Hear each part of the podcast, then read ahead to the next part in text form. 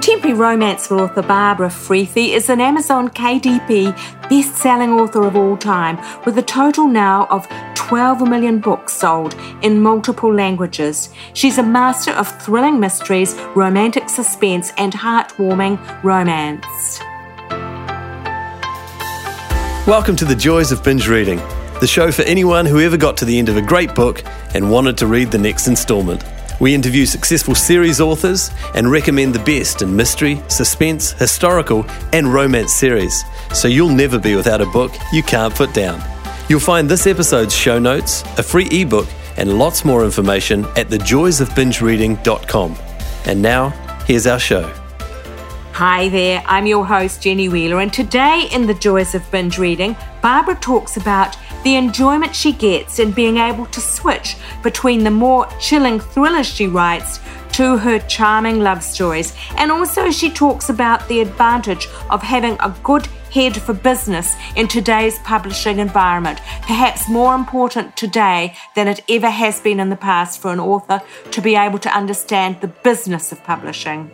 We've got a free book giveaway to mark St Valentine's Day. Three of USA Today best-selling author Ashley Emmer's hugely popular Amish romances. Simply click on the link in the Joys of Binge Reading website or on our Binge Reading Facebook page for three free Amish romances and lose yourself in a different world. Don't forget you can get exclusive bonus content like hearing Barbara's answers to the Getting to Know You 5 Quickfire Questions by becoming a Binge Reading on Patreon supporter. For the cost of less than a cup of coffee a month, you'll get bonus content, including regular behind-the-scenes news and indications of the authors we'll be talking to in coming months if you want to read their work ahead of the show. If you'd like to support the show, check it out on Binge Reading on Patreon at patreon.com/thejoysofbingereading. That's Patreon, Patreon. But now, here's Barbara. Hello there, Barbara, and welcome to the show. It's great to have you with us. Great. Thanks so much for having me. Look, you started out with a very sound career in trade publishing, but in the early days of the indie revolution, you were one of the ones who jumped ship, and your success has been remarkable. Within a few years, you'd sold 5 million ebooks and become an Amazon KDP best-selling author of all time. That was a few years ago now. Have you got any idea how many books you've sold now? Well, I think in adding them all up, because I was traditionally published before I went indie, I probably have about 12 million books sold worldwide, which is really exciting, and in many different languages now too. So that's very exciting for me. That is fantastic. Now, it goes without saying that you do write highly entertaining and addictive books, but even so, how do you account for that brilliant success? I think it's really hard to account for the success. I think there were a lot of factors that have gone into it. But I do think that publishing on a regular basis, being really consistent with what I write and, you know, really meeting the reader's expectations has been really helpful for me. And so there's just a lot of different factors. I think I put a lot of time in, but then a lot of authors put a lot of time in. So I don't do anything that much differently, but I think I've got a good head for business, the business of publishing, as well as for the writing. I think that's been helpful in my pursuit of an indie career. Yes. So we haven't mentioned, but you write in the genres of romantic suspense and contemporary romance. Those are your sort of main focuses. And you're firmly established in that as a reigning queen in that area. Thanks. You've got two and maybe even three. I'm not quite sure if the Callaways is still going, but you've definitely got two series running at the moment. The Callaways, which was your earlier one, was highly successful. Have you still doing books in that one as well? You know, I have not done a Callaway book in about 2 years probably, but I do think there will be another spin-off from the Callaways, another probably Callaway cousin family. Although I did spin off my Callaways into my Whisper Lake series. That actually begins with one of the cousins starting a summer camp up in the mountains of Colorado, which is where the fictional town of Whisper Lake is located. So I have that Whisper Lake series, which is, you know, heartwarming, charming romance with all the feels. And then I have an ongoing FBI romantic suspense series which traces a group of agents who met at Quantico during training. And then there's an overarching mystery in the first 5 books. And then the books after that are fairly standalone, but they have all the characters, you know, many of the characters will appear throughout the series. You've definitely got that skill of writing series or linked books down to a fine art. I really loved one of the earlier Lightning Strikes trilogy. That was one I just adored earlier on. Yes, so at the moment we're particularly talking about Risky Bargain, which is number 10 in the FBI series, and If We Never Met, which is, I think, number 9 in the Whisper Lake series, or is it 6? It's number 5 in the Whisper Lake. If We Never Met. Yeah. So you do this thing of almost double tagging, one of the kind of romantic suspense and then one of the contemporary romance. Is that how it goes? You sort of almost counterpoint. Sometimes I'll do 2 in a row and sometimes I'll do every other. I will say that, you know, my voice is very much the same in both series. One just has more suspense within the plot, but I write a lot about families and, you know, friends, and a lot of the themes that I write in contemporary romance are the same themes I write in romantic suspense. It's just heavier on the mystery and the suspense element. And then it's just a nice break, actually, to go back and forth, because Whisper Lake is a little bit more family and romance oriented and really heartwarming emotional stories, which I really love. And then the FBI is a little bit more like, you know, heart pounding, you know, on the run, suspenseful, twisting surprise kind of story. So it's kind of fun to go back and forth. But a lot of my readers seem to be reading both series and are enjoying it. So I think the voice comes through anyway. It's just a little bit variation. Yeah. Does it feel different when you're writing them? Is one of them like you're going to your beach house and the other you're in the city? You know, it feels different because the FBI, the suspense books are a little bit more heavily researched because, you know, there's so much to do with technology and crime and investigation and that sort of thing. So those feel, you know, they're more difficult in terms of that. But then the contemporary romance, just trying to keep it as fresh and interesting and innovative as I can is always the challenge, because I've written a lot of books in that vein. So I really, really try hard to make sure they're all unique and it doesn't feel like you've read the story before. And also you do keep them light on the sex. They're very much emotional stories, aren't they? Yes, there's usually some sex, but it's very minimal, and it's, you know, just, you know, it's a very small portion of the book. I do emphasize more the emotional romantic link, but there is some sex on the page, but certainly compared to a lot of steamy books, not as much.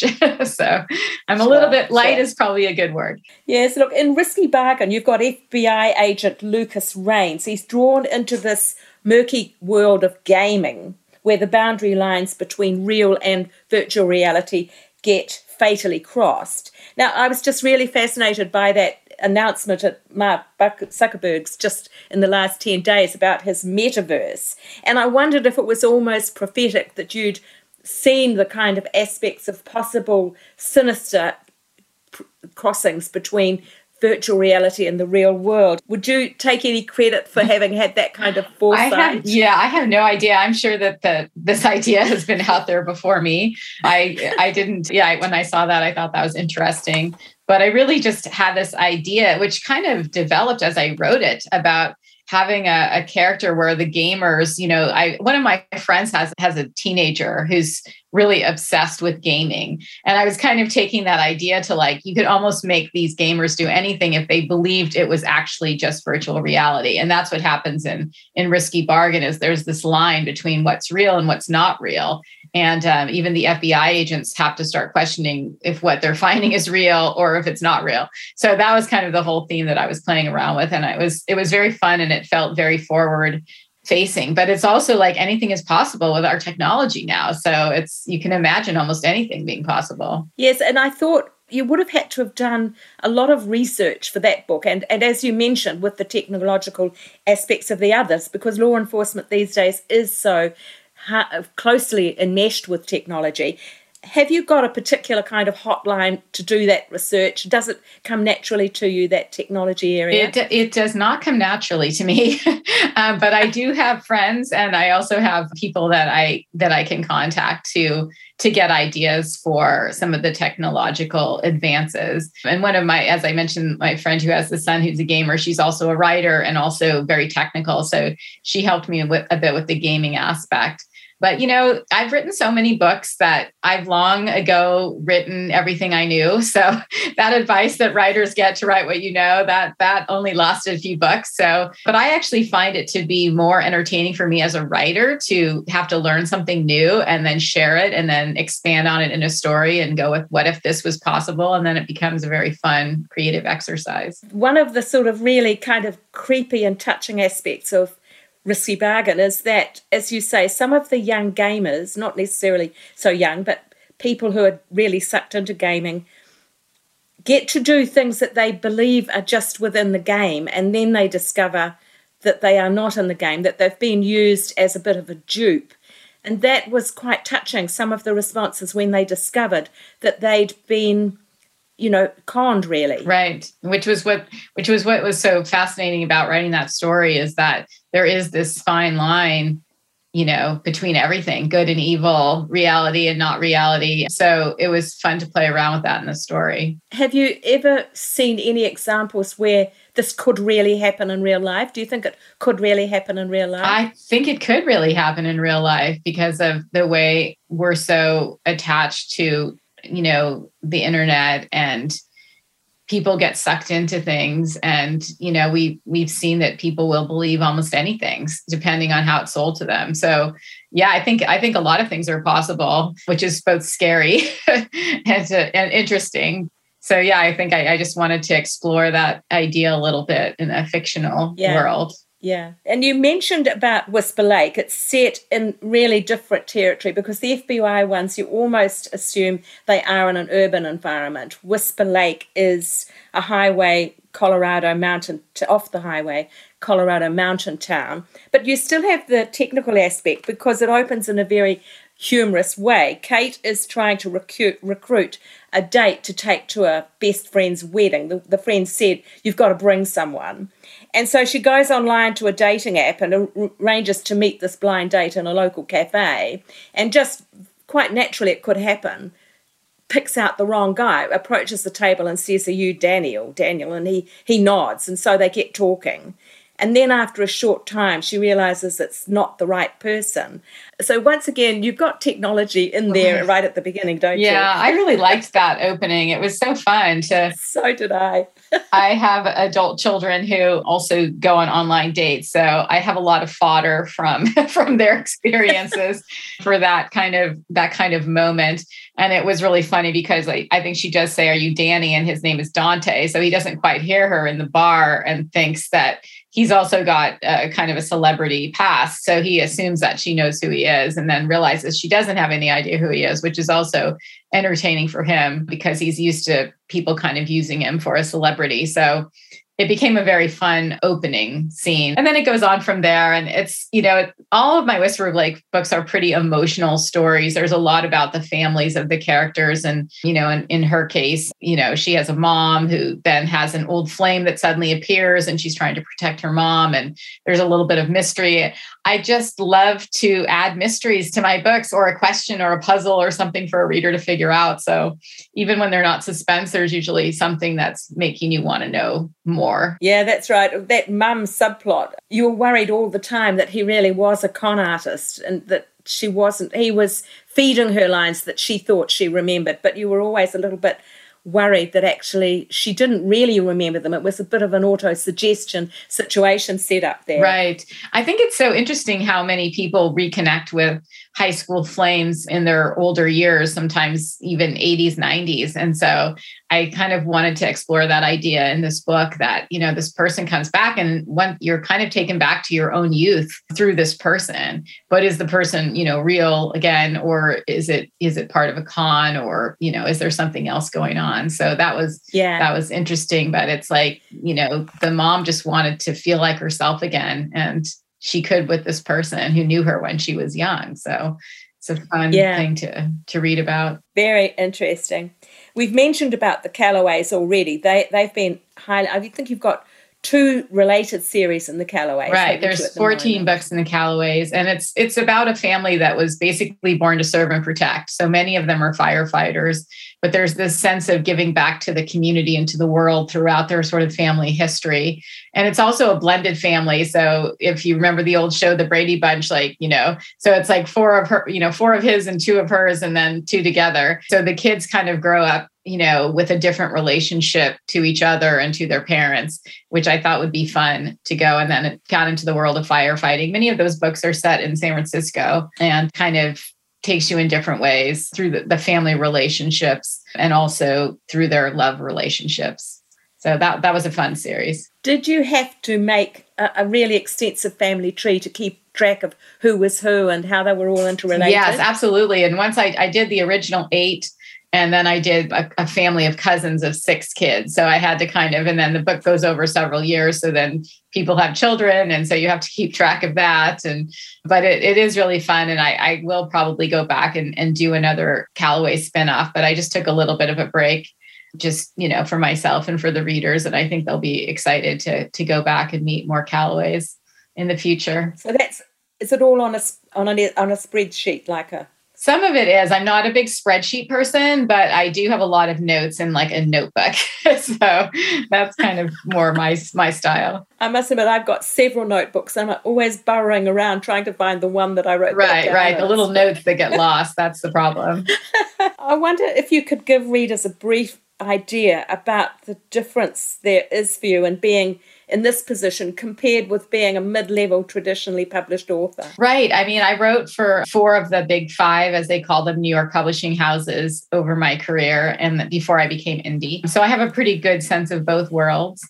As an indie author, I have far more control over my product, everything from the writing to the distribution to how often I write to how fast I write, to how I want to distribute it, what price point, what cover. So there's really no comparison in terms of control between the two things. And I love it. I've discovered that I'm very good at the business end of writing. So I enjoy that as much as I do the writing. So for me, it's been a fabulous experience. You're working very hard. I mean, are you producing 4 books a year? Yes, generally between 3 and 4. But usually 4 books a year is about my pace. And a traditional publishing house just can't handle that volume of production for starters. Yeah, for most of my career, I was probably allowed to publish 1 to 2 books per year. And I do write faster than that. And also the books are scheduled so far out. So you might write a book and then it doesn't come out for 2 years. So I really appreciate with digital now and with indie that I can write a book and bring it out in 4 months for my audience. So that's been great. It's valuable too because you get the instant feedback from how the readers are receiving it. You don't have to wait 2 years and have almost gone cold on the idea before it hits. Right. I mean, in traditional publishing also, there's so much dependency on the print book. And when you write a series, it's very difficult for any bookstore to carry all the books in the series in their store. They just don't have shelf space for it.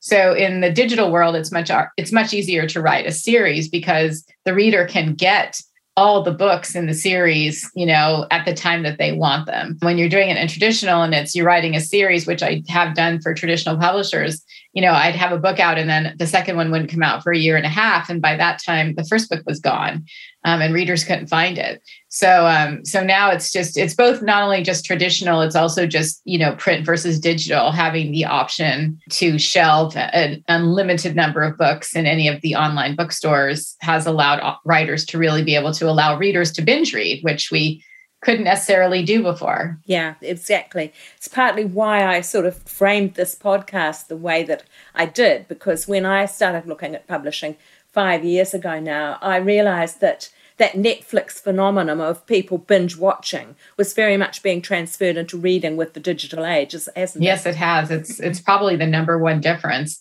is that readers can get all the books in a series and read them all at one time. And I know readers that'll, wait until there's 2 or 3 books out before they'll start a series simply because they want to binge. So I think that series have taken off in this era of binge everything, binge watching, binge reading. So that's been really good for writers. Yeah, I think the people that listen to this show, I presume that if they find a book that they like, they're wanting to go and find more to read. So I usually gratefully decline debut authors and say to them, wait until you've got two or three, so that then if people really like it, there's something else that they can go to, because that's exactly how we live these days. Yes, I think that's very true. And I think even myself as a reader, if I love someone's book, I'm immediately going to go and see what else they've written and what else I can buy. So we're just taking a quick short break. We'll be back with Barbara Freethy very soon. If you like historical mystery series, do take a look at my, Jenny Wheeler's, Of Gold and Blood series set in colourful California. Yes, I'm an author as well as a podcaster, and Dangerous Desires, book 10 in the Of Gold and Blood series, is due out next month. It's available now on pre-order at a special pre-launch price of $1.99. It'll cost more once we're launched, but for the first few days around launch, it's available at that pre-order price. It's set in San Francisco of 1870, and Hector DeVille feels ready to let go of the reins. After a ruthless climb to the top, the California senator figures it's time to enjoy life with his reunited family and leave a lasting legacy. But his idyllic dreams shatter when a callous blackmailer threatens to drown his present reputation in a quagmire of past scandal. Dangerous Desires can be read as a standalone mystery, but if you want to start at the beginning, book 1 in the series, Poison Legacy, is available on Jenny's Books website for free. Check it out at jennywheeler.biz. Dangerous Desires on pre-order, or Poison Legacy book 1 for free. And now back to Barbara Freethy.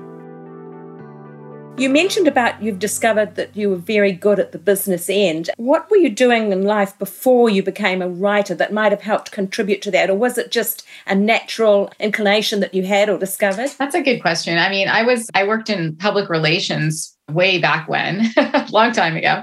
So I really enjoyed the writing part of public relations, which was writing, newsletters and collateral materials for clients. But I didn't enjoy some of the other aspects. So when I went into indie publishing, I did have some of that ability to market and sort of an understanding. Although I wouldn't say that I come at it as a marketing expert because, as I said, I did this many years ago. So my knowledge is not as up to date as people who maybe are doing that work right now and then becoming indie writers. But I think I also I really enjoy I think I have a lot of experience in publishing because I was published for so many years by other publishers. So when you're published by a traditional publisher, there's a misunderstanding that they're going to do everything for you. And in truth, they left much of the marketing up to the author anyway. So I actually learned how to do that even when I was with a publisher. I understood that I had to build my newsletter and I had to get my word out and I had to talk to booksellers and all that. So I think I did have some experience just coming out of traditional and understanding that it was important to, understand the relationships between people. And, some writers just want to write and that's all they want to do. And that's fine. And that's what they should do. The great thing is there's so many paths and so many options now, and there just weren't before. So that's why I'm so excited about it that, writers can do whatever they want, whatever works for them personally. Do you think that if you hadn't have made this step, would you still be writing at all? I think I would still be writing because I love to write. But I definitely was frustrated by the lack of speed at which I could write. It was fine to do one book a year when I had small children and a lot of other things going on and a part-time job and other things. But I, really wanted to write more and I wanted to write faster. So I think that was going to be a frustration for me. But luckily, the ebook was invented and the booksellers decided to start selling digital and they decided to allow authors to go direct to them. That was certainly a game changer for writers. No more gatekeepers because, it's good and bad, right? Because a lot of things get published that perhaps aren't that good, but also a lot of things get published that would have never been published because somebody didn't think it was too narrow or you know, not universally appealing. So that was always a problem in traditional. It was kind of like, you know, you have to sell to the mass market, so you can't be too original necessarily. And I think you've mentioned that even yourself, that your books tend to cross boundaries between romance and mystery. And I mean, we've described them as romantic suspense and contemporary romance, but they cross the boundaries a little bit. And you sometimes found that even yourself, didn't you? Yes, I did find that. In fact, I had a lot of publishers say, your books are kind of hard to cover because they're a little bit of everything. They're emotional, and then they're funny, and then they're sad, and then they're mysterious, but they're not, you know, dark. And so, you know, I like to write between the lines. I feel like my writing is more interesting when it's got more dimensions to it. I don't like to just write to like a particular trope. I mean, I'm sure I use the tropes in my writing, but I don't come at it from that point of view. Or I think a lot of writers specifically say, this is my trope and I'm writing to it. Whereas I'll be much more interested in who the characters are, and then what else can I throw at them, and what else can I do to make this twisty or surprising or different. So yeah, I definitely kind of marched to my own drummer in terms of how I write, but it worked so far. And I think that the readers really appreciate it when there is depth to the story. So that's what I like to do. Would you say that's how it's helped you to keep fresh? Yes, I think so. I think you have to. I know a lot of writers talking about burnout now. And I just think that because there's been such an emphasis on writing a specific thing, like this is what sells, so you must write this. And there's a lot of people talking like that. And I think that when you stay in that narrow box, it makes it easier to burn out because you get tired. I also can't write one book a month, which would also exhaust me. So I have to go a little bit slower, although I still write at a fast pace. But I think being able to just write different things keeps me creatively excited. And I think a writer has to be. I think you can tell when a writer loves the story that they've created. I think that's evident to the reader. Yeah, exactly. Look, we've talked about the demands of being an indie author. Can you give us an idea of how much of your working day would be writing and how much would be the business and marketing aspect of it? You know, it's probably like 80-20. It's probably like 80% writing and 20% marketing. I mean, I think there are certain times, like maybe the 2 weeks before I have a new release, where that shifts and I spend more time on the marketing aspect. But I think I generally do spend most of my time on the writing, because I know that at the heart of everything is the book. And if the book isn't good or isn't what your readers want, then all the amount of marketing in the world you do is not going to sell it. So I'm always very cognizant of the fact of, you know, really trying to make sure that I have the best product I can have. Fantastic. Look, turning to Barbara as reader, because we've mentioned that this is a binge reading episode. What do you like to binge read yourself, and who would you recommend at the moment? Well, I read in different genres. So I would say that in romantic suspense, some of my favorite authors are Rachel Grant. Toni Anderson also writes an FBI series that's a bit darker than mine, but very good. And I really enjoy Laura Griffin, who writes the series as well. So those are kind of my go-to romantic suspense writers. For contemporary romance, I really like Christie Ridgway, who has a really fun series called the Seven Stead Club. And she's a very fun writer. She's got a lot of humor to her books. And Jill Shalvis. And then, of course, Nora Roberts is probably a longtime fave of mine. I've probably read every book that she's ever written, which is a lot, probably hundreds. I don't so much explore some of her fantasy books, but I really like everything else that she's written. So I don't know. I read a lot. I grew up as a big reader. So, you know, I've read just so many people over the years, it's hard to say. Looking back down the tunnel of time over your career, at this stage, if you were doing it all over again, is there anything that you would change? There's nothing I would change, but I think there's things I've learned, because I think you can't change it, because you made the decision you made at the time based on the information you had. But I will say that one thing I think I've really learned for all these years is to be very flexible and to be very adaptable. I've had the rug pulled out from under me at traditional publishers. I had a publisher who dropped me and I had to reinvent myself. I've probably reinvented myself several times over the course of my career. So I think that to stay alive in this business and to stay alive as a writer, you have to be willing to change and to be, you know, there's just a million things you can write and a million kinds of writer things you can do. So I think being flexible and adaptable. And I think that's why I jumped on to indie publishing when I did, when other people maybe did not, because, I like to try new things and I saw opportunity. but I was also willing to adapt. And I think that keeps you going. Yeah. Looking forward, what is next for Barbara as writer? What have you got on your desk over the next 12 months? Well, I have another Whisper Lake book, another FBI book, both coming out in 2022. I'm also writing a standalone romantic suspense that's coming out probably in January. I haven't put that up yet because it's kind of a special project I've been working on in between my series. I actually have written many standalones in my career, which we've talked a lot about series, but back in the day, I wasn't really allowed to write series. So I've written 17 standalone books, and I kind of missed being able to just do one big story in one book. So that was going to be just a fun project. So that's coming out next. And then who knows from there, lots more writing going on down the road. Sounds like another Callaway sometime. Right. Another Callaway. Do you enjoy hearing from your readers, and where can they find you online? Oh, yes. I love to hear from the readers. I'm on Facebook at Facebook Barbara Freethy Books. I also have a private Facebook group that you can find through that Barbara Freethy Books page, where it's just a smaller group where people are chatting more about my books. And so that's really fun. I'm also on Instagram, also at Barbara Freethy Books. And I have a newsletter and website, BarbaraFreethy.com. So I'd love to hear from readers. And I usually have little promos and features in my newsletter for free books and goodies. So it's great if people want to sign up for that as well. And how often does the newsletter go out? You know, again, I'm not a spreadsheet person, so not always a schedule, but generally no more than twice a month. So it's usually about twice a month. So I don't over inundate my readers with a lot of information, but I try when I send out a newsletter to have something fun for them, as well as the news and what's coming up next. Look, that's lovely, Barbara. Thank you so much for being with us today. No problem. It was great. Well, that's it for this week's show. Next week, we've got Susan May Warren, a Rita and Christie award-winning inspirational suspense author. She has a remarkable publishing record with over 100 contemporary and historical romances published in more than 20 languages. So don't miss out. Next week, Susan May Warren. And just a reminder about that exclusive bonus content, check us out today. patreon.com/The Joys of Binge Reading.